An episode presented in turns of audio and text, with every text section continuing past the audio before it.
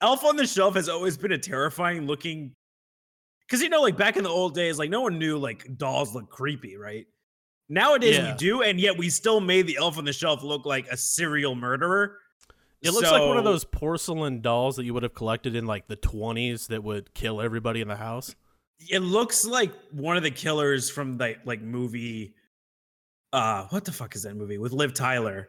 Like the the Outsiders or something. Oh like that? I yeah, yeah. I don't It's, know. Um, I mean, they wear like bags over their head, but like that that mask, that face just looks like something from like yeah, like the that or the purge or something. That's that's a purge elf. yeah, That's not that an elf that's gonna bring tell Santa good stuff. That's an elf that kills people. yeah. So I'm like, I, I'm sad that I have done something. I don't know what it is. and she just like she's she doesn't she's never had skates before so she just like rolls off very solemn and downtrodden is just like rolling away crying and she runs up to her brother or rolls up to her brother and is like Kevin touched Lola. Oh my god. And I'm I'm like what the fuck did I just do? And he's like you can't touch the elf. Dude, this is this is this is a paranormal activity shit. You're haunted. That elf has a demon soul, and you made a connection with it. So apparently in the story of Elf on a Shelf, nobody can fucking touch it. Like you can't touch it. If you touch Oh. it, it loses Oh, its magic and cannot get back to the North Pole. So they're like they they're thinking that Santa's not gonna come, that this fucking dumbass little murdering looking elf is gonna be stranded here. Like it was a horrible night.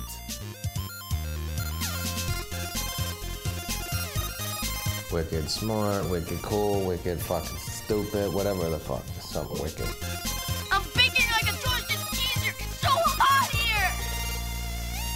My boy's wicked smart. Cause the boy is hotter than hot. He's hot, hot, hot. Are you not entertained? Are you not entertained? Speaking of stories, we'll just get into the whole thing. So, obviously, to everyone, welcome. This is the new format of Wicked High, where we're probably just gonna bullshit and then get into our real themes right now. Which, luckily for you, speaking of stories, uh, we're gonna tell stories that have never been told before, or at least were planned to be told, but never were. This, ladies and gentlemen, is the episode where we talk about sequels that were planned but never made. And in lieu of uh, Netflix just deciding to film a Bright 2, that's right, the shitty Will Smith movie that no one asked for a sequel is getting a sequel. We figured, why don't we talk about movies that maybe or may have not deserved sequels, had sequels, but never went through with them? Yeah. I'm super excited to talk about this. yeah. we each have three that we're going to talk about. Um, Plus an honorable mention. yeah, plus an honorable mention that yeah. yeah. Um, No, I, go ahead. Yeah, no, uh, I was just gonna say the lineup that I know you have and the lineup that I have has probably some of the most interesting stories of how all this came together because a lot of these movies and and for you and for myself they don't seem like they would ever have sequels. Yeah, and, and which is surprising to say considering in this day and time where basically everything needs to become a franchise everything needs to have a sequel they just need to keep pumping pumping money out of it. Yeah, it didn't really seem the case back then but e- shit even back then man they were still trying to franchise the shit out of everything trying to make a sequel out of everything and it's surprising that it a- never actually came to fruition. Yeah. I know the the three that I picked. Like, I wanted sequels of all of them, but I understand why none of them have been made so far. Oh yeah. No, totally. I mean, all the ones that I have are kind of ridiculous, but I wouldn't say I would be against seeing. I mean, some I would be like, no, no, no, no, no. Yeah, But others, I'm like, huh, what? I wonder how that would go yeah, because they're so the opposite of what the original source material was uh, that I'm almost curious, like, I wonder how this would go.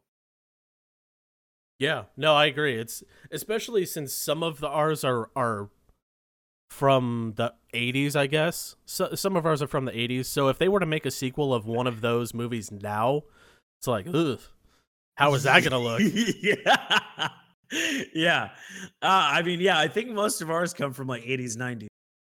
So Kevin, let me bring let me let me phrase this to you. What do you think is one of the most ridiculous combinations? I'm going to pose this to you.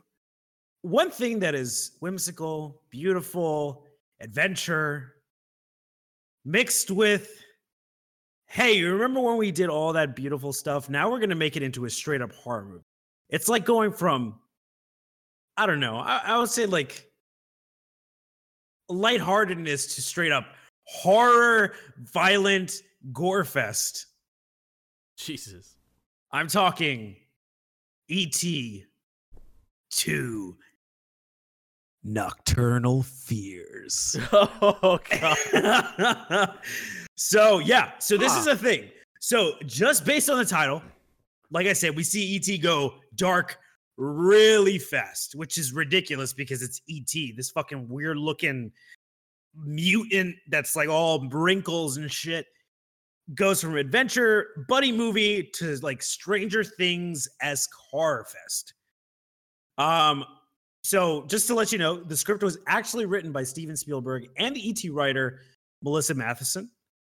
Um, basically, what happens is it picks up right after the movie ends, the first end of the first film. So ET goes off, you know, ET phones at home. He goes home.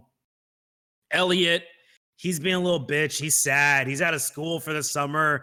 He's got no aliens to play with, so he's stuck to doing 80s things like every other kid. Um, however, that that signal ET sent out wasn't just to his planet. It was a it was a wide broadcast to all the scum of the universe and some evil, quote unquote, evil carnivorous aliens show up as a response to ET's call of help. They get into the forest, they start fucking shit up, eating shit, just wreaking havoc. The main like alien boss is like, find everything, get get everyone. Ends up near the near the part of the story. Elliot and his friends are captured and violently tortured. This is what Steven Spielberg said: violently tortured. Elliot and his friends. Remember those kids that were riding on on bicycles, escaping the FBI or whatever CIA? They're being violently tortured by alien beings. But guess what? It's all rectified. ET comes back, saves the day. Yay! So basically, obviously, Spielberg didn't make this movie because he thought it would ruin the quote unquote virginity of the movie. It would destroy the beauty of his first. I mean, I wouldn't say it's a perfect movie, but but the beauty of his first movie. Um thoughts on ET2, Nocturnal Fears. That scared the shit out of me. Because it's it's not like it's a sequel to Alien. It's Aliens. It's not Right. Aliens. It's not like I, I, I know what I'm getting. I know what I'm getting with Alien. I'm gonna go see Aliens and be even more scared. It's like that's like the quintessential movie of 90s kids and 80s kids. Like that's your comfort movie. adventure. That's Yeah, your yeah. adventure. Every kid wants to be Elliot and have that adventure because no one gets killed. No one gets in really serious trouble despite like stealing government property and getting away with it.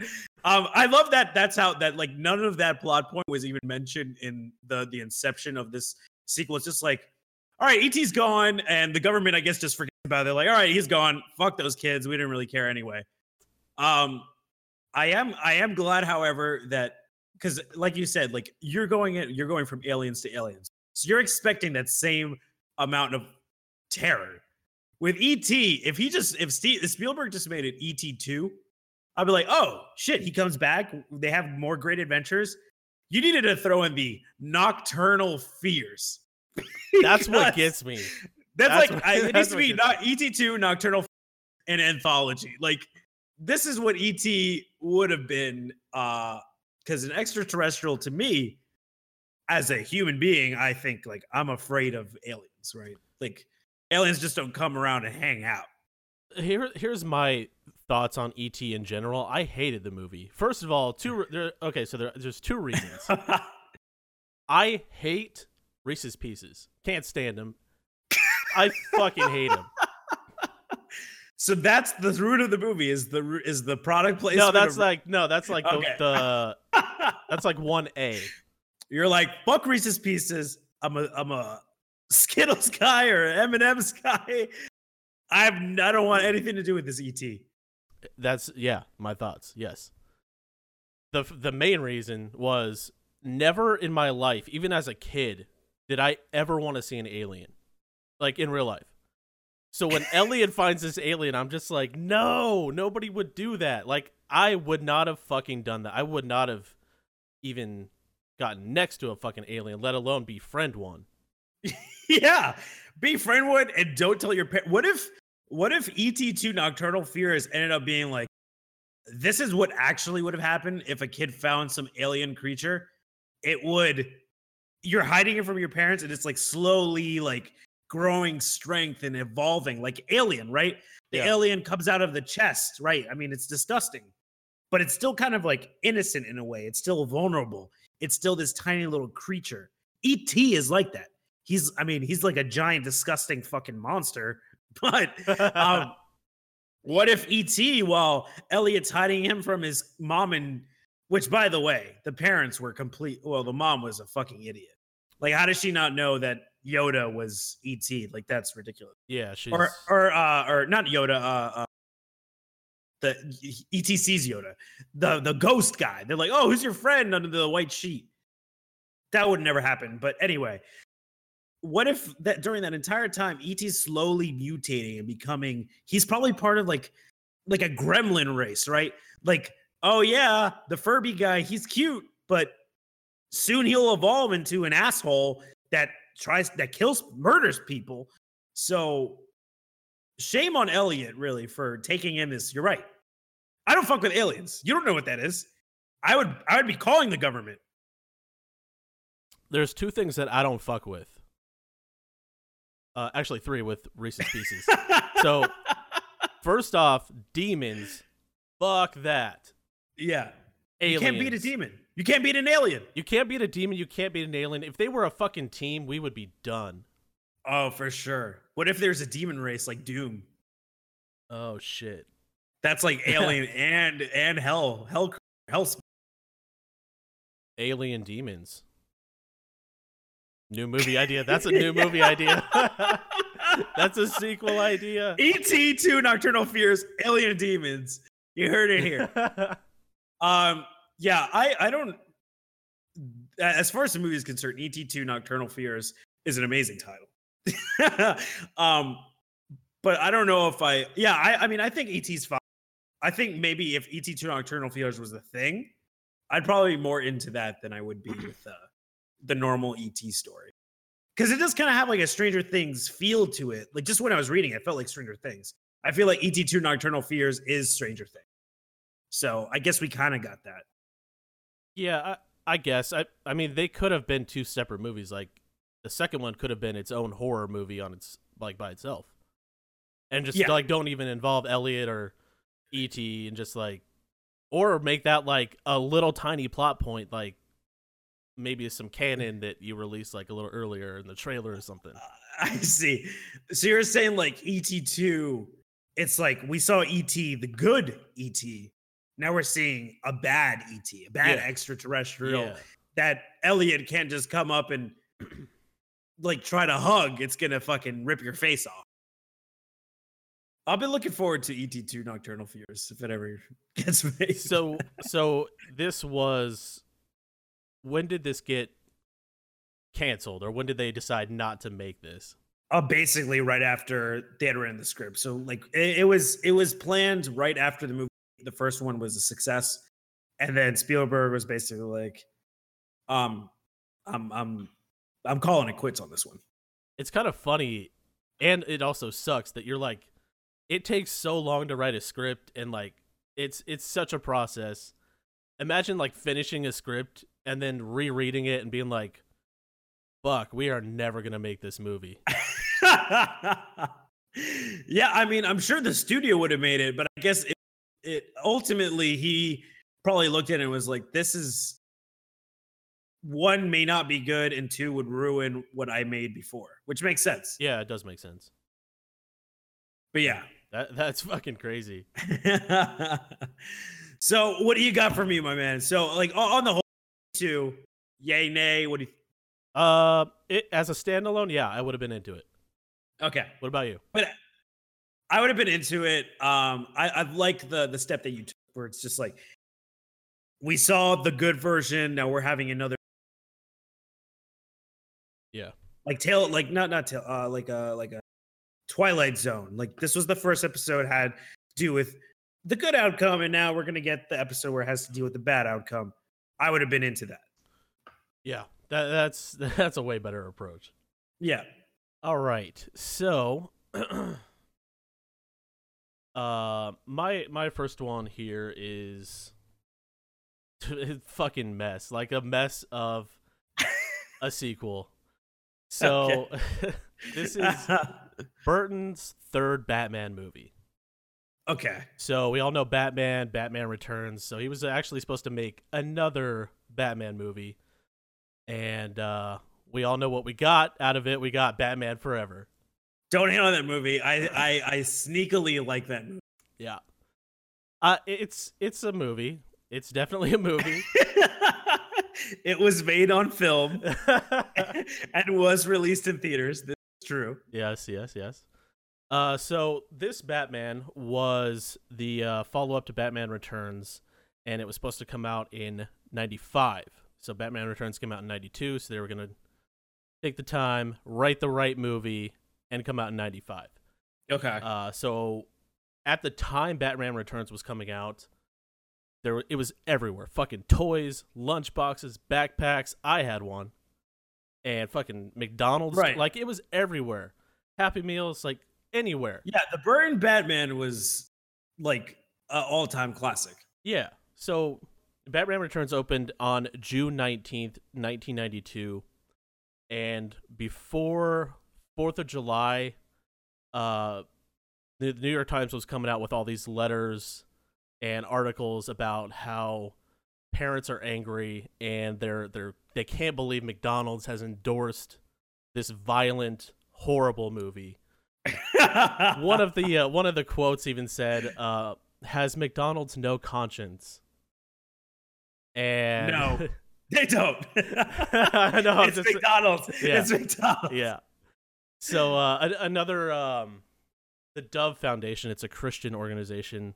Oh Jesus. Basically, came out and said uh, McDonald's is promoting a movie to kids that is gratuitous and graphic and violent. So the studio was already like, "Fuck, Yeah. we're not getting some good press here." But that was from Batman Returns, not The second 1989 Batman. Right. This is from Batman Returns, the uh, the Penguin one. So I feel like I feel like they were both equally violent. yeah, I'm I'm looking back on them and I'm like, they're the same movie, just like I mean, despite the fact that Batman put dynamite on someone and killed him, no one talks about that. yeah, You know the big like circus freak guy that he fights and he Yeah. like punches him and the guy just doesn't isn't even phased and then he somehow has like a dynamite on him. I could get that. I mean that Batman clearly killed someone, just didn't care. that's true. I mean, that could be the only thing. The one person dies in this movie. yeah, it could be. I think all these parents were just true diehard Batman fans yeah. who knew Batman doesn't kill. So so after this Dove Foundation came out and said all this stuff, um, McDonald's and Warner Brothers, all their executives came out and said that the McDonald's Happy Meal toys are not an advertisement for Batman Returns. Yeah. The Happy Meal toys are an advertisement for the character Batman, which is Okay. very so no, affili- yeah no no affiliation.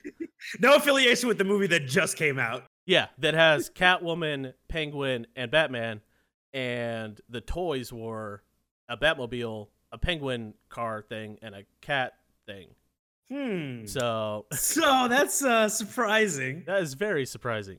yeah, it's a total coincidence. So by late July 1992, this is a month and a half after the movie comes out. One of the Warner Brothers executives comes out and says, uh, anonymously, because he didn't want to be named, he said, The movie is too dark and just not fun. Oh shit. Yeah, and uh, I guess the studio leaked that they weren't happy with the performance, the box office performance. So, yeah, a- a- pr- it was pretty much a shitstorm after that. The writer of Batman Returns came out and said uh, in an interview for a documentary, Daniel Winters, he said, It's great. The lights are coming up after Batman Returns, and kids are crying. People are acting like they've been punched, like they've been mugged. Part of me, re- part of me relished that reaction, and part of me to this day is like, "Oops." So uh, That's at the end of the day, he he was kind of skeptical on it. Um, so all of this shit was happening. The executives were coming out and hating on the movie. McDonald's was hating on it. Parents were hating on it. Everyone was hating on it. Uh, at the end of this, Tim Burton was still supposed to make Batman three, and he had ideas for Batman three. okay. Michael Keaton was set to come back. Michelle Pfeiffer was set to come back. Robin Williams was in talks to play the Riddler. Ooh, I like that. Yeah, and Rene Russo was um, signed on to, to play the, lo- the love interest. And they were bringing back uh, Billy Dee Williams from the first movie as Harvey To Dent. play Harvey Dent. Yeah. Ooh. Yeah. I like that. Yeah. This all sounds awesome. It does sound awesome. So the next step after this, this is like months after Batman Returns came out. Uh, Burton goes to meet with the studio about his next project, which he thinks is going to be Batman Three. Okay. So he shows up to the interview or the the, the meeting, and he's pitching Yeah. ideas, throwing ideas out for Batman Three, and the studio just basically stops him and says, "Don't you want to make a smaller movie? Don't you want Because to make they some- were they basically were trying to keep him from Yeah, making they- another Batman because kids were crying at the I mean, I get that Batman Returns is very not it's very much a adult movie. It's not meant It for is. children. Yeah. It that's exactly what Tim Burton said in a in a um, documentary that I watched was the movie was never marketed to kids. It was never supposed to be marketed to kids. The McDonald's thing was the idea of the studio and McDonald's. It had nothing to do. It was before they even saw the movie. Oh. Oh. So yeah, all that happened. Batman Bat 1989 Batman is not for children. No, So why would they think that he was going to be making a movie for kids? Because they clearly didn't have this sort of marketing when 1989 Batman was made. No, I. You would have had to have seen Batman to have wanted to go see Batman Returns. So, Right. assuming that you've seen Batman, you know what type of movie it is, Yeah. and you know that Batman Returns is going to be similar style, similar everything to that movie. Right. They don't. Nobody takes that into consideration when they when they're judging Batman Returns. It's it's the same style. It's the same thing, really. But he does murder one guy in cold blood. Right. So that's, I mean, either way. Uh, pretty much after that meeting, Ti Tim Burton was out like immediately, and the studio pretty much immediately hired Joel Schumacher, and that and was he made it he made it lighthearted all right. that was pretty much the beginning of the end. So Michael Keaton stayed on to, to play Batman, and then uh, right before they were supposed to start production, he quit because he said the he said the script was trash. And uh, Oh god. once he said that, the studio said in a uh, uh, L.A. Times article that Keaton wanted too much money. He wanted merchandising rights, and it just wasn't. So they lied. Yeah, they they basically lied because he said the movie was terrible. Um, after that, Robin Williams uh, came out. Dropped or- out. He, he didn't come out, but he mentioned to some people that he hated the script and he didn't want to play the Riddler. So they moved on and signed on the up and comer at the time. He was fresh off of uh, Ace Ventura and signed on Jim Carrey. Uh, Wow. Billy Dee Williams actually wanted to stay on and play Harvey Dent, but Joel Schumacher. Yeah, I did see that. I did see that. Yeah. Joel Schumacher didn't want him. He wanted a less black one.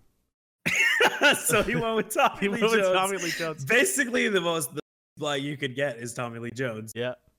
And uh, Jesus. after all this, Marlon Wayans was still supposed to come back and play Robin. Uh, he was signed on to play Robin in Batman Returns, but he was cut from the movie because uh, it was already a pretty crowded movie in the studio's opinion, so they cut him out of the movie. He was signed on to return for Batman Returns or ba- um, Batman Forever. But Joel Schumacher again wanted a whiter Robin and got Chris O'Donnell. So Marlon Wayans was never in a Batman movie, but he was paid for two of them. Marlon Wayans. Yeah. Jesus Christ. So uh, pr- pretty much after that, the the only constant in the two movies is Alfred, and that's how we got Batman Forever and no Batman Three. That's really sad, honestly. Like I'm severely disappointed that we didn't get Batman. Yeah, it, it, it I hate how the studio treated him after that.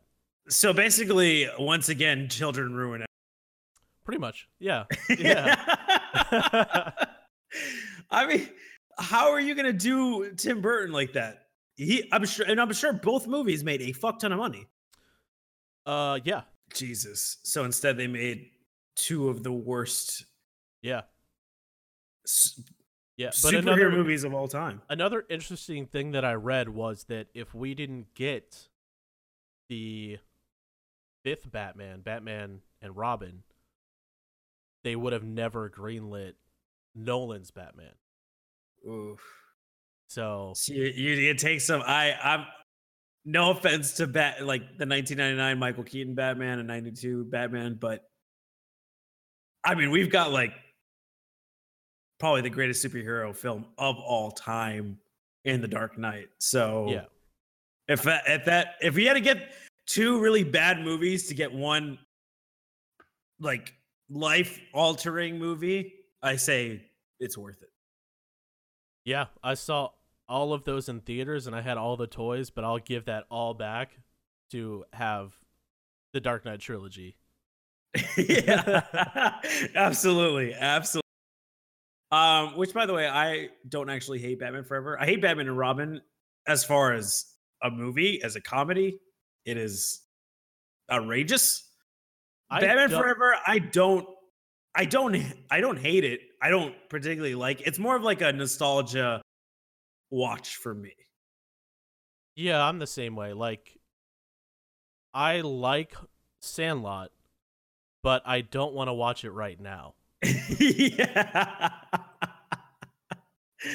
um that that's it it sucks because we didn't get Batman 3 but at the same time I'm happy that we didn't because like you said no Nolan trilogy is basically like what would be the best superhero movie I couldn't even I I couldn't even think of what would replace The Dark Knight as the best superhero movie of all time There's not even really a close second. Maybe Iron Man. There really Man? isn't. Maybe Iron Man, maybe just because that was the first one to be. the MCU powerhouse Yeah, yeah, but even then like iron man is such like a low rate hero in the comic world. in the comic world In the in movie the world, he's the mcu fucking head honcho. yeah he really is HBIC. yeah head fish in charge for sure i mean yeah so it's it's hard because you have batman which is batman uh i guess i would i don't know if i'll get hate Don't you fucking say it. Don't you fucking say it. i think close second could be minus the third one the tobey maguire spider-man Fuck. what Dude, I honestly like the first Amazing Spider-Man better than I like the first regular Spider-Man. I think Andrew Garfield is such a better Spider-Man. Oh my god, fuck off. Fuck off with that. Andrew Garfield, fuck off with that. What do you have against him? I just don't like him. I just really just don't like the Amazing Spider-Man or the Amazing Spider-Man 2. I think they were ruined. and he's the centerpiece of that. So, not a fan. You're not a fan because you didn't like the movie, not because you didn't like him. I didn't like him either. I just thought he was too cool to be. He was like that skater kid. Yeah, I I mean I guess I could see that if you're Hannibal Lecter. oh god. You know, sp- so uh speaking of Tim Burton, um this is pre-Batman. Well, we all have another Michael Keaton Tim Burton movie we all love. At least I love. I don't know about your thoughts on this considering you hate ET, but um Beetlejuice. Is that a, is that an okay in Kevin's in Kevin's world? I love Beetlejuice. Okay. Love okay. it. So, speaking of Beetlejuice, our next installment is a little sequel I like to call, as does everyone, Be- Tim Burton's Beetlejuice Goes Hawaiian. Luau, luau. I'm That's doing the name of the luau. movie? Movie is called Beetlejuice Goes Hawaiian. Huh, okay. It sounds like a Weekend at Bernie's sequel. so basically the the backstory uh i'll just tell you what the movie's about so lydia obviously winona ryder and the deetz family which is her family uh moved to hawaii to open a resort that is built upon ancient burial grounds by the way this never comes back into the plot just i just want to throw that out there they they said Oh. it's ancient burial grounds never comes back into the plot so Um, it could just then- be no burial grounds. Correct. It could just be a, a lot that's for sale. And then for reasons undisclosed, she hires Beetlejuice to scare her family off the island. Sound familiar? it sounds horrible. yeah, but does that does that does the base of Lydia moves somewhere new with her family, hires ghosts to scare off family? That sounds a lot like the first one. yeah, it is a exactly like the f- first one. Also, by the way, a little plot point that they throw. She also somehow makes uh Beetlejuice somehow makes Lydia fall in love with him with some magic like roofie spell, I guess. And I, I don't I don't know. So um after the success of Beetlejuice, which wasn't planned, the studio, as studios do, forced Tim Burton to basically make a sequel, considering how good the first one did. Um, he came up with the concept and script as a joke, saying they'll never like Beetle. What's the worst thing you could possibly think of? Beetlejuice goes Hawaiian. So he wrote basically the same exact script. The concept was meant to scare off the studio. Was it, it Uh, was it meant to be the same movie? Uh, yeah, it was like lazily done. Like he was Oh, just like, we'll just do the same thing. Like copy and then paste, say- change it, say, change these say- to Hawaii. Yeah, exactly. So the studio obviously didn't hate it. They were like, this is gonna make a million dollars, billion dollars. So they greenlit to do the movie. Keaton and Winona Ryder signed on as long as Tim Burton directed. Um, but luckily for all of us, Tim Burton got started on the Batman franchise, so the project just kind of got lost. I think they ended up asking Kevin Smith to do it, and Kevin Smith's response was, "Didn't we get what? What didn't we? Didn't Beetlejuice say enough? Like in the first movie? Like that's? I think we we basically closed up the uh the shop on that one.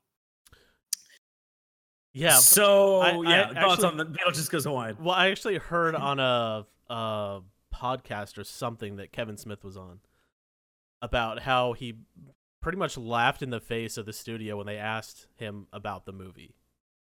oh really? Yeah, like he thought it was hilarious, and I guess that he got the joke. Like they that Tim Burton did not want to make this movie and did not- Right. Right. yeah, I think he got the joke and nobody else did. Well, because I mean, think about studio heads; they're businessmen, a lot of money, Yeah. and they clearly think like, "Oh, let's bring Beetlejuice back; it's gonna be a good thing." But Beetlejuice Goes Hawaiian is.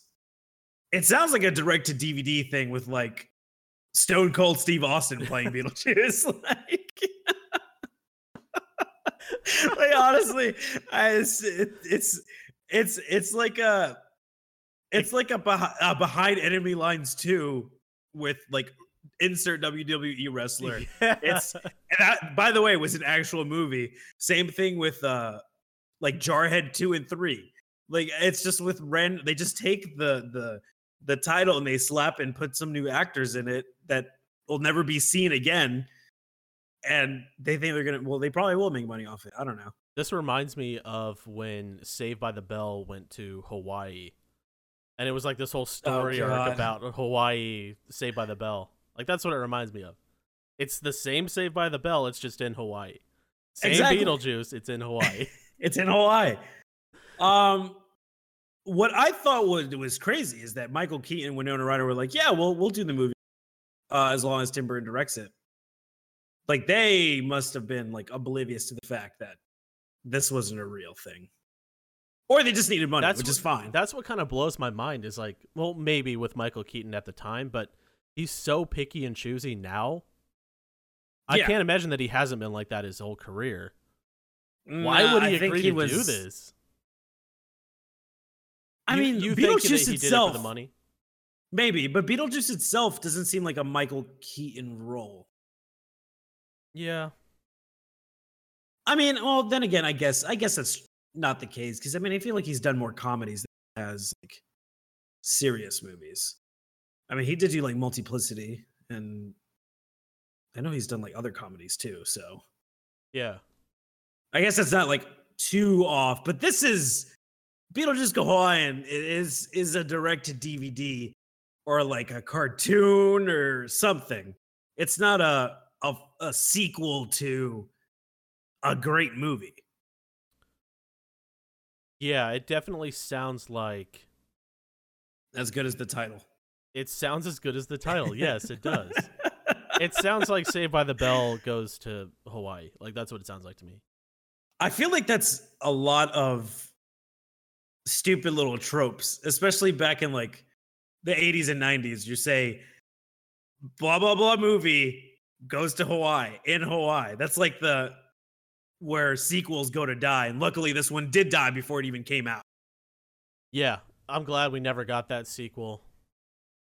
Oh fuck, that would have been so bad. That would have. By the way, by the way, Beetlejuice did win a surfing in the movie.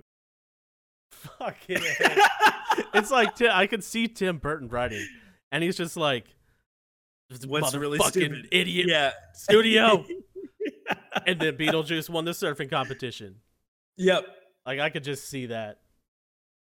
Yeah, um it's I mean, I don't really know what else to say other than the fact that it's fucking it just sounds awful. Yeah, that's that's my thoughts on it too.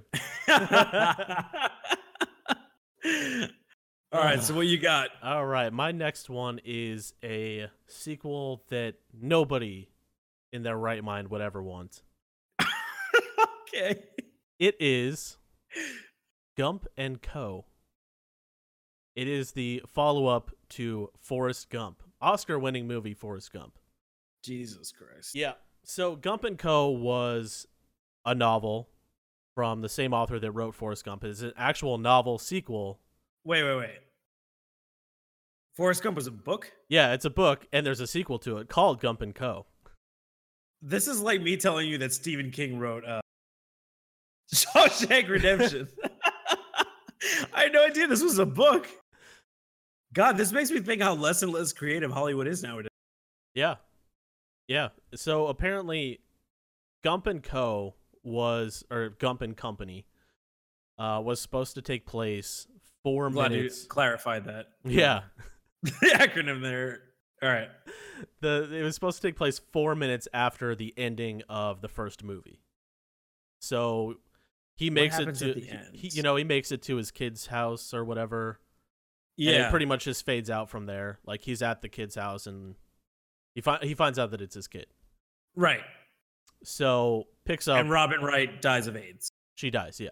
In the book, Yeah. apparently she doesn't die until the beginning of the first book or the second book. Okay. So the movie was supposed to follow him raising his son as a single father through the 80s and 90s. And the uh the the first problem with the sequel was that it was fucking crazy. It was insane. Ow, ow. so we all know how the first movie was. Like he's in I Vietnam. mean, that was crazy. Yeah, that was crazy. It's crazy. Gump and Co is like ten times crazier. Oh, So- God. Um, in uh, Gump and Co, Forrest Gump's company starts failing, and he goes broke. He has to take a job as a janitor in a strip club. At that point, he meets he meets a professional NFL player in a in the strip club, and the guy talks to some people. He remembers that Forrest Gump played some football and he was really good. At Alabama. Yeah. So Forrest Gump then becomes a professional football player for the New Orleans Saints. At that oh point, my God. at that, it gets worse. at that point, Forrest returns to Jenny's grave and she talks to him as a ghost. Oh no. And from that point on in the movie, I thought you were gonna say he brought her back from the dead. no. from that point on in the You're right. movie, It does get worse. It does get worse. she's basically coming back every now and then to hang out with Forrest and Forrest Jr. And she's just in the movie, like the rest of the movie. I think his mental retardation has gotten much worse. I think. I think he actually needs to be admitted. So yeah, we were talking about how crazy the first one is. So the second one, this is all the shit that he does. He uh, helps invent the formula for new Coke. He works with uh, John Hinckley, which is uh, Reagan's attempted assassin, at a Christian-themed amusement park. Oh my god. He uh, accidentally takes down the Berlin Wall. He, he crashes the Exxon Valdez. he systematically ends communism.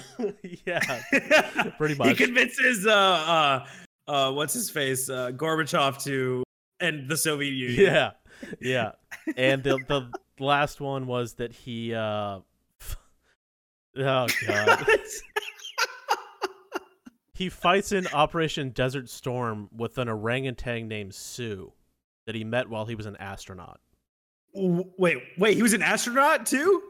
It doesn't touch on it in the book, but He survives. He's the only survivor of the Challenger explosion. pretty much, yeah.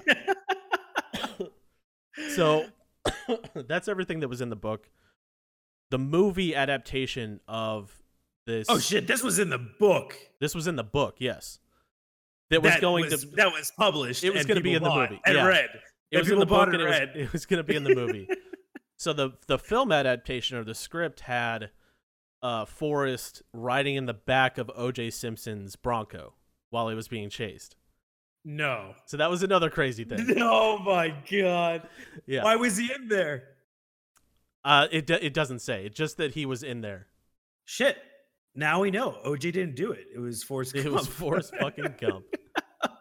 So the studio 100% intended to make this movie, and they even bought the rights to the book for two million dollars. Oh my god. So the, the the whole unraveling of this movie was that Robert Zemeckis, the director of the first one, didn't want to be involved in a sequel at all. Never wanted to. And he basically said the first film was a lucky success because the baby boomer nostalgia. And he didn't think that people would want to see a movie about the same thing, just more With like new more of the same events. Yeah. More events. Yeah. Yeah. So oh, God. around the same time, Tom Hanks came out to a, a publication, whatever it was, and he said that he was never sold on returning. He never wanted to return, and his catchphrase, the Forrest Gump catchphrase, "Stupid is as stupid does," made him quote unquote sick. So he never wanted to do a sequel. So he hated Forrest Gump. Then. He hated it. He hated. I guess he hated how popular it was. Because he, I guess he thought he was going to make this artsy film, and, And it'd then it became really like a- Classic. Yeah. So, even though all this happened, Robert Zemeckis, Tom Hanks didn't want to do it. The studio said You're doing it. we want a script. so a script was written, and uh, the so the screenwriter this takes a dark turn. The screenwriter Eric Roth um, put his script in the mail to the studio on September 10th, 2001. Oh, So the next day, obviously September 11th, uh, happens, and they kind of put it on the on the shelf. And then uh, around 2002, oh God. the studio says the world has changed, and nobody wants to see an idiot fumble his way through another war. so that was the end of Gump and Company. So the terrorists stopped Forrest Gump 2 from Yeah. made. Yeah. Jesus. Yeah, basically. Oh my god. That is Because if you think about it, like the the movie came out in '94, so this is some a number of years later yeah. that they're still thinking about making this 2001, and by Yes. 2002 they're still kind of considering it. And then by the end of 2002, they're like, "No, we ca- we can't do this." That that was right around the time that we were going to war. Going to war with Iraq and Afghanistan. yeah, so it was like, oh no, but almost an eight years, nine years, almost that they were considering making this. Yeah, that's crazy. yeah, Jesus Christ. fucking. Jesus Christ. It took terrorists to stop this movie from being made. yeah. I think that might I think yours might have to gone to the top of, uh, of uh, jeez. Oh my god. yeah. Uh, well, I mean, my next one wasn't stopped by terrorists.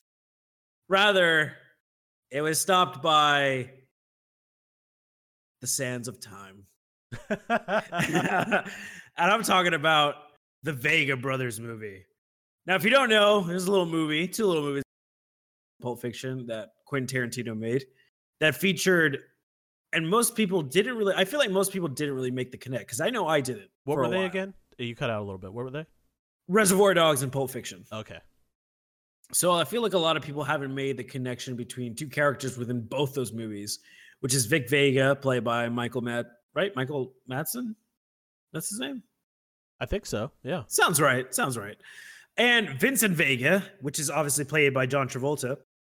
Um, so apparently these guys, uh, according to Quentin Tarantino, are not related, despite the fact that they do have the same last name. So this was supposed to be a sequel that kind of brought together the Quentin Tarantino cinematic universe, the QTCU, if you will. And brought and brought and so um there were actually two plot points for this movie. Uh the first being which i actually hate this one according to michael madsen and quentin tarantino both michael madsen and john travolta would play a twin of each vega brother. So michael madsen would play the twin of vic vega and john travolta would play the twin of vincent vega the whole plot was they both just got out of jail and are on their way to avenge the deaths of their brothers. Both of them don't know who each other are, and they just so happen to sit next to each other on the plane on the way to get some good old fashioned Quentin Tarantino revenge. As far as the rest of the movie is concerned, I'm sure it was probably a wordgasm, as Quentin Tarantino usually does, and they probably both find out about each other. This would have been better if they found out if like Michael Madsen killed John Travolta in the movie. You know what I'm saying? Like they Yeah. both sit down next to each other, they have like these conversations about, and then they realize, oh shit, like your brother killed my brother, whatever, vice versa. I don't know. Yeah. but it's like, like I feel like both of them were in different areas. Like in Reservoir Dogs, he was killed by uh Tim Roth, right? Oh no, Steve Buscemi killed him. Yeah. I think. Steve God, it's Buscemi been killed so him. long since I've seen Reservoir Dogs. Yeah, and then Vincent Vega got killed by Bruce Willis's character. Yeah. So I don't know where they're both going that they're avenging deaths, but it doesn't really make sense. And of course, the other idea was that Tarantino w- would make this as a prequel, where I guess Vincent and Vic were somewhat related. And this is when Vincent Vega was working in Amsterdam for one of Marcellus Wallace's clubs, and Vic goes to visit him. Uh, Do they get royales with cheese? yeah, that's what I'm saying. So I'm hoping they went up. I don't know if they would get royales with cheese, but I would hope that they would. Um, obviously, it doesn't get made because by the time Tarantino even decided to start making this, Mhm. both the actors ended up being too old, and like uh, Tarantino was just like, I have other shit that I'm fucking doing right now. Um, as far as I'm concerned, I dig a prequel of both guys getting into some real drug-addled disaster, especially in Amsterdam, like a European. That's like Euro trip, but like back back then. So plenty of violence, plenty of funny moments. It sucks that it's that that wasn't ever that never came to fruition. Yeah, I could have I could have been into this if it was a prequel, but it still had like I don't like the idea of them being twins and like what are the co- like coincidence that both your brothers got killed, you're both twins, you're both on the same plane. Like come on. Yeah, you're definitely not going to the same place. That's that's really what got me. I'm like, I think both movies. I don't. I don't. I'm assuming Pulp Fiction was like in L.A. Maybe Reservoir. I think Reservoir Dogs was in San Francisco or something. Okay, maybe they're going to a, a connecting flight. They're coming from Canada, like northern Canada. I don't. I don't even know. They got to stop in uh, San Francisco. Yeah. Um. I. I. I like it. I. I just. uh, It, it would have been better if they were both young. Because obviously now. Yeah. It it would have been better if it was maybe thought out before, at least before Pulp Fiction was made, Right. because I feel like they never that that was like a one movie that they never intended to make a sequel for, and they're trying to like like Quentin Tarantino is like, how can I make this into a sequel? Oh, I got it. They're twins, yeah. and you know what? Both of them have a twin brother. when I read the first thing, I was like, both of them are brothers, but I'm like, but then how are they alive and not know who each other are? At first, I thought they were like twins separated at birth. I'm like, that's really fucking stupid. And then they were like, no, they're twins of the dead characters, which probably sounds more stupid than the fact that they were separated at birth.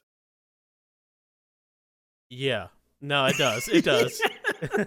I had to process what I Yeah. just heard. Like I yeah. I still don't fully understand it, but like Honestly, neither do I.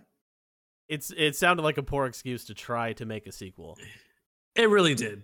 And I think by the time Tarantino was even serious about writing anything, both guys, because he said like, I tried like in my head to make it work with them older, and it just didn't. Yeah. In either scenario, obviously a prequel wouldn't have worked, but then this thing where they're like out of jail, they're both twins, they're both on the same plane ride, they're both out for the same revenge.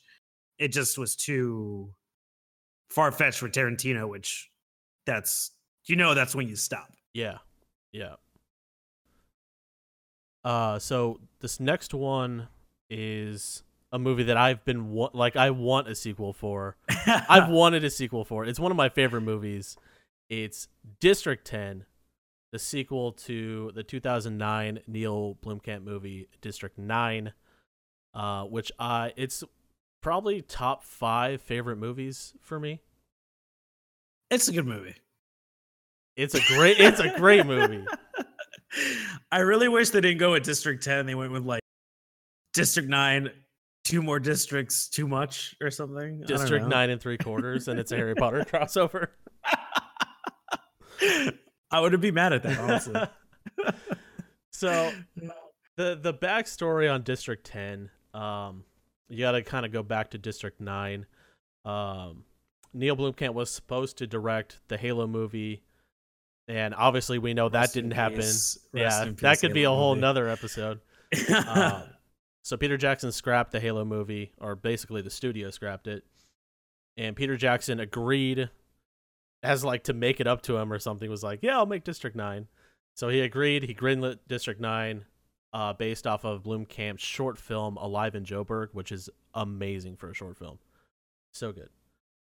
Um, so it was supposed to take place about four years after the first movie because you know at the end Christopher leaves and Yeah. says, "I'll be back in four years." That's pretty Yeah. much the end of the movie. It's like, "Hey, I'll be back in four Yeah, years." doesn't he just ab- he just abandons him? yeah, he he says he has the cure to turn Wikus back into a human, A human. Yeah. and he's like, "Yeah, peace out. I'll be back in four years." AKA, I'm out of here. I'm not. Pretty much, yeah. So other than that, nothing about the synopsis has been talked about. And it's for sure not happening. Uh, I'll, I'll get to that at the end. Okay. So, according to the director Neil Blomkamp, he never intended and never wanted to make a sequel to District Nine, which doesn't make sense because District Nine so- ends on a cliffhanger. It really does. It really does. Yeah, it. He I didn't. remember seeing it. I thought there was going to be a, another one. Yeah. So he didn't realize that it had the potential to have a sequel until he was editing the movie. So it's kind of crazy that he like he shot the entire movie and was just throwing it together, editing it, and he was like, "Oh shit, this sets up a sequel." And that's when he mm. first started to think that there could be a sequel to this movie. Was he like completely oblivious during filming? Like, how do you not know your own movie? I like, oh, know. Oh shit! Yeah, this this can be a. There is a, a way to end this and and promise more. I, maybe he uh, took some stuff that was out of, like, out of um, sequence, and then edited it to make it have a setup for a sequel. Right. I, I, I don't know. I can only imagine that. I hate thinking that he didn't plan a sequel with that ending. Right. It sucks. So I mean, it does suck. yeah, District 9 came out in 2010. In 2000, uh, 2010, no, it came out in 2009. So in 2010, Blomkamp was doing an interview with a magazine, and he said he had no idea what the what the story would be for District 10, but that he had an idea for a prequel called District 8. so he was kind of toying around with making a prequel, and basically his busyness was always in the way. Like he never wanted to make a sequel. He always wanted to make original stuff. So in uh, 2000, Is that why Elysium and Chappie basically look exactly like District Nine? Yeah. So apparently, from what I read from all this shit, is that District Nine, Elysium, and Chappie are supposed to be like a three film, like you know, like Shaun of the Dead type thing. You know, it's like a three film thing, and then it's like it's it's its own thing. Like it's like a trilogy, but not. Yeah, yeah. It's like it's basically three films that are similar Set- in style and Right. Yeah. Yeah. Yeah. Yeah. I, I mean, yeah, I, I could see that. Yeah. So 2013, Elysium comes out. Uh, he's working on Chappie pretty much immediately after Elysium comes out. Uh, Chappie comes out in 2015, and by that time, Blomkamp just never cared to make a sequel or never. I, it, had always been talked about, but he was never actively trying to make a sequel. So Right. in 2015, he was quoted in a magazine as saying he has a good idea for a sequel. He's ready to make it, but he can't make it for another three years. So what?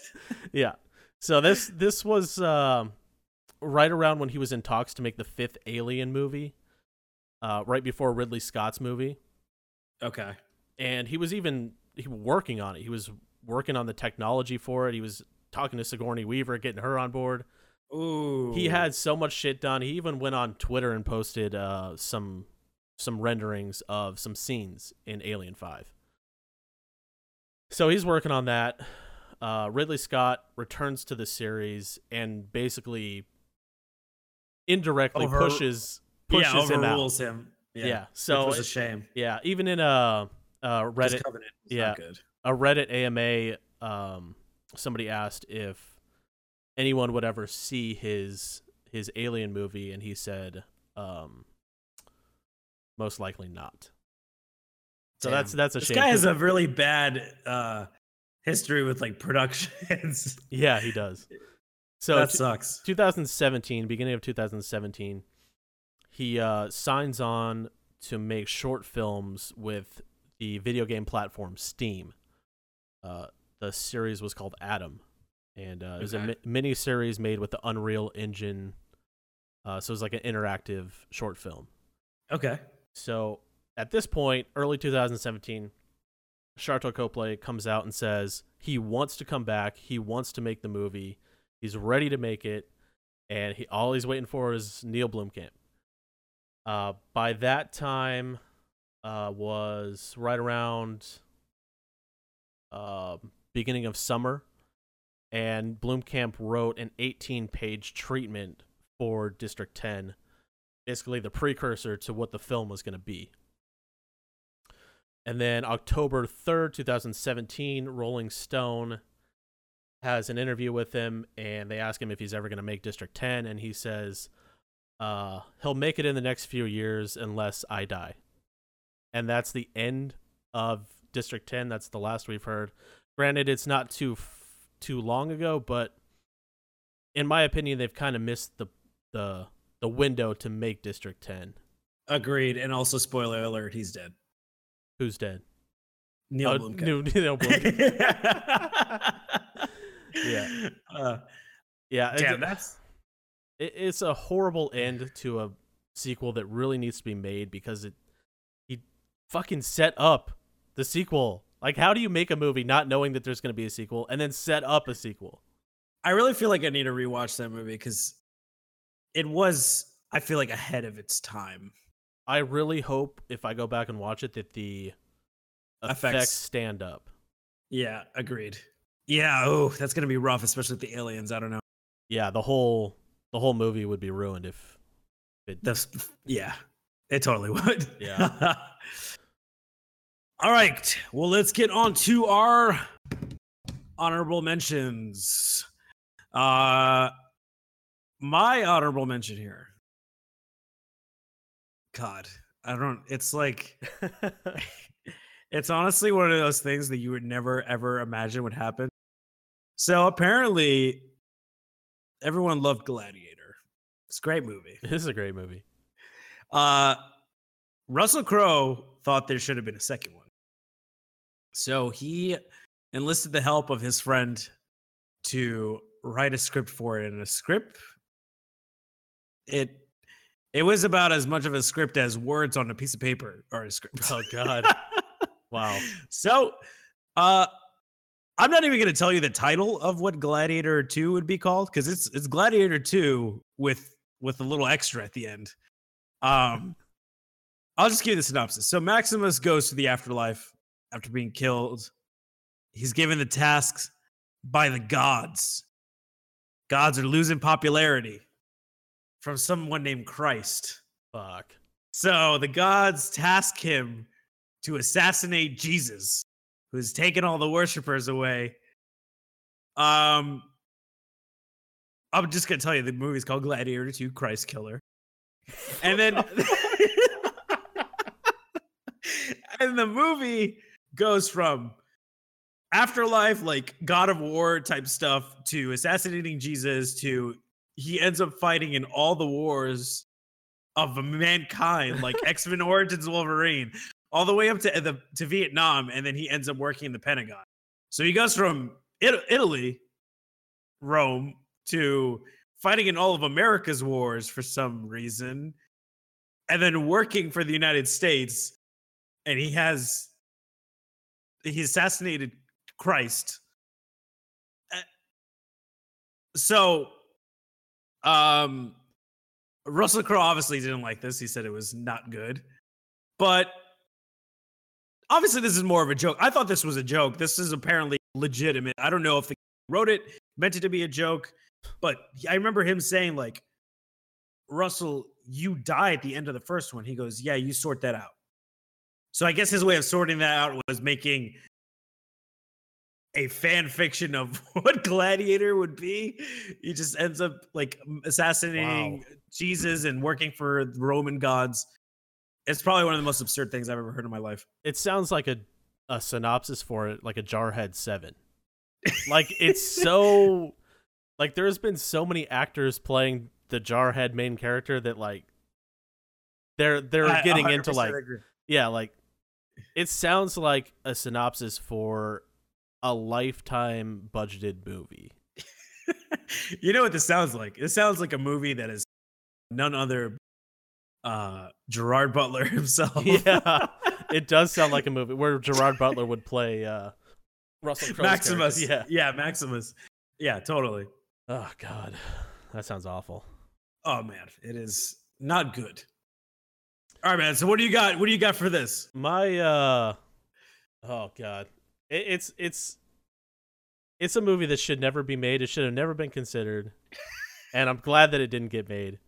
It's uh, my honorable mention is The Departed Two, Oh God. Cruise Control. Uh, Cruise control. no, it, it never actually had a title. It was just called Departed 2. Uh, but basically, it was supposed to follow Mark Wahlberg when he basically just disappears for the entire movie of The Departed 1. okay, so this is in like this is the in between. Yeah, so this it's is what after happened. Departed. It's like during the Departed. Right. This this was the idea for the movie. So, Departed was based off of the the Japanese movie Infernal Affairs. Internal affairs. Yeah, yeah. So there was three Infernal Affairs that were made, and there the it was Infernal Affairs one, and then two was a prequel, and then three was a sequel to that prequel. So they're all prequels. Pretty much, yeah. So what? So the Departed two was gonna kind of go away from doing the prequel thing and do like the also movie, I guess you could say, okay. because Mark Wahlberg disappears pretty quickly and doesn't come back until the end of the Departed. Yeah. And this got to the point where Mark Mark Wahlberg was interested in playing, like they were they were interested in making this movie. I mean, of course he was. How are you so surprised about? So the interest was there. Was he paid 1.5 million dollars for just thinking about doing it? Maybe, maybe. Uh, the the only thing that they needed was they wanted Martin Scorsese to come back, and that was like non-negotiable. If he didn't come back, they weren't going to make it. And they pitched him the idea, and he said, "No, The Departed is a one and done. Like it's a standalone, nothing else. There's no, Right. There's nothing." right. And at that point, it was just squashed, never to be brought up again. And we never got The Departed 2 or the also movie to The Departed. Well, I have to say that isn't like I would have rather seen Departed 2 than Gladiator 2 Christ Killer. that's just me out of two Oscar movies for Best Picture, which that's actually funny that we have two Oscar Best Picture movies having two sequels that well, I'm just glad we're not made. yeah. Yeah, I, I agree. Uh, the Departed is probably in my top five. Uh, it's in my top five, definitely. I feel like you've named more than five movies that are in your top. No, top five is is uh the, the Departed, um, Goodfellas, Into the Wild, District Nine, and five. I I guess I guess my top four. It's in my top four. so oh, so Departed is number one. Uh, yeah, Departed is number one. Okay, that's fair enough. I guess top five. The, the fifth one would be Casino because like it's the weakest of the my three favorite Scorsese movies. Okay, fair enough. Fair enough. Um. All right, man. Well, this is like the first time we're doing this where we have like no. We usually have the news stuff, and I have to say I really like the new format. I like. Uh, we will definitely like polish it once we get more accustomed to the whole theme things. But I Yeah. like the theme. This has probably been the most research you or I have ever done for a podcast. I don't think I did this much research when I wrote papers in college. Ser- I seriously felt like I was. I'm like, man, this is a great class. Oh wait, this is not a class. This is what I actually want to be doing. Yeah, yeah. I, I remember writing stuff and I was like, I don't hate what I'm doing right now. Yeah, no, I definitely like this. I definitely am looking forward to next week. Uh, we'll, we'll probably drop a hint uh throughout the week uh on what we're doing next. I know we had a couple of ideas in the pipeline, which is nice. So now we don't have to actually like focus on current events. Obviously, we'll probably talk about stuff uh when it comes up, but as far as everything, I I hope everyone enjoyed it. Uh, definitely let us definitely shout us out on the on the on Twitter at Wicked Hot, and obviously at Kevin and I's respective uh, handles. But uh, yeah, let us know how we did. Let us know what you think. What's uh, let us know what any other movie that you have like a a sequel that wasn't ever made that you may have wanted to be made, or maybe one that we probably didn't cover because there were a lot. Yeah, there's a lot of them. from. Yeah. There's a lot to choose from. Maybe we Um, come back, we circle back on this when we get polished. Yeah, Episodes and episodes from now, we come back to this and we do uh, three new ones each. yeah, agreed. All right, man. Well, I think that's about enough for me. I don't know if you have anything else you want to bestow upon us. I'm fucking done with this shit. Let's end the cast. okay, cool. Bye, everybody. Later.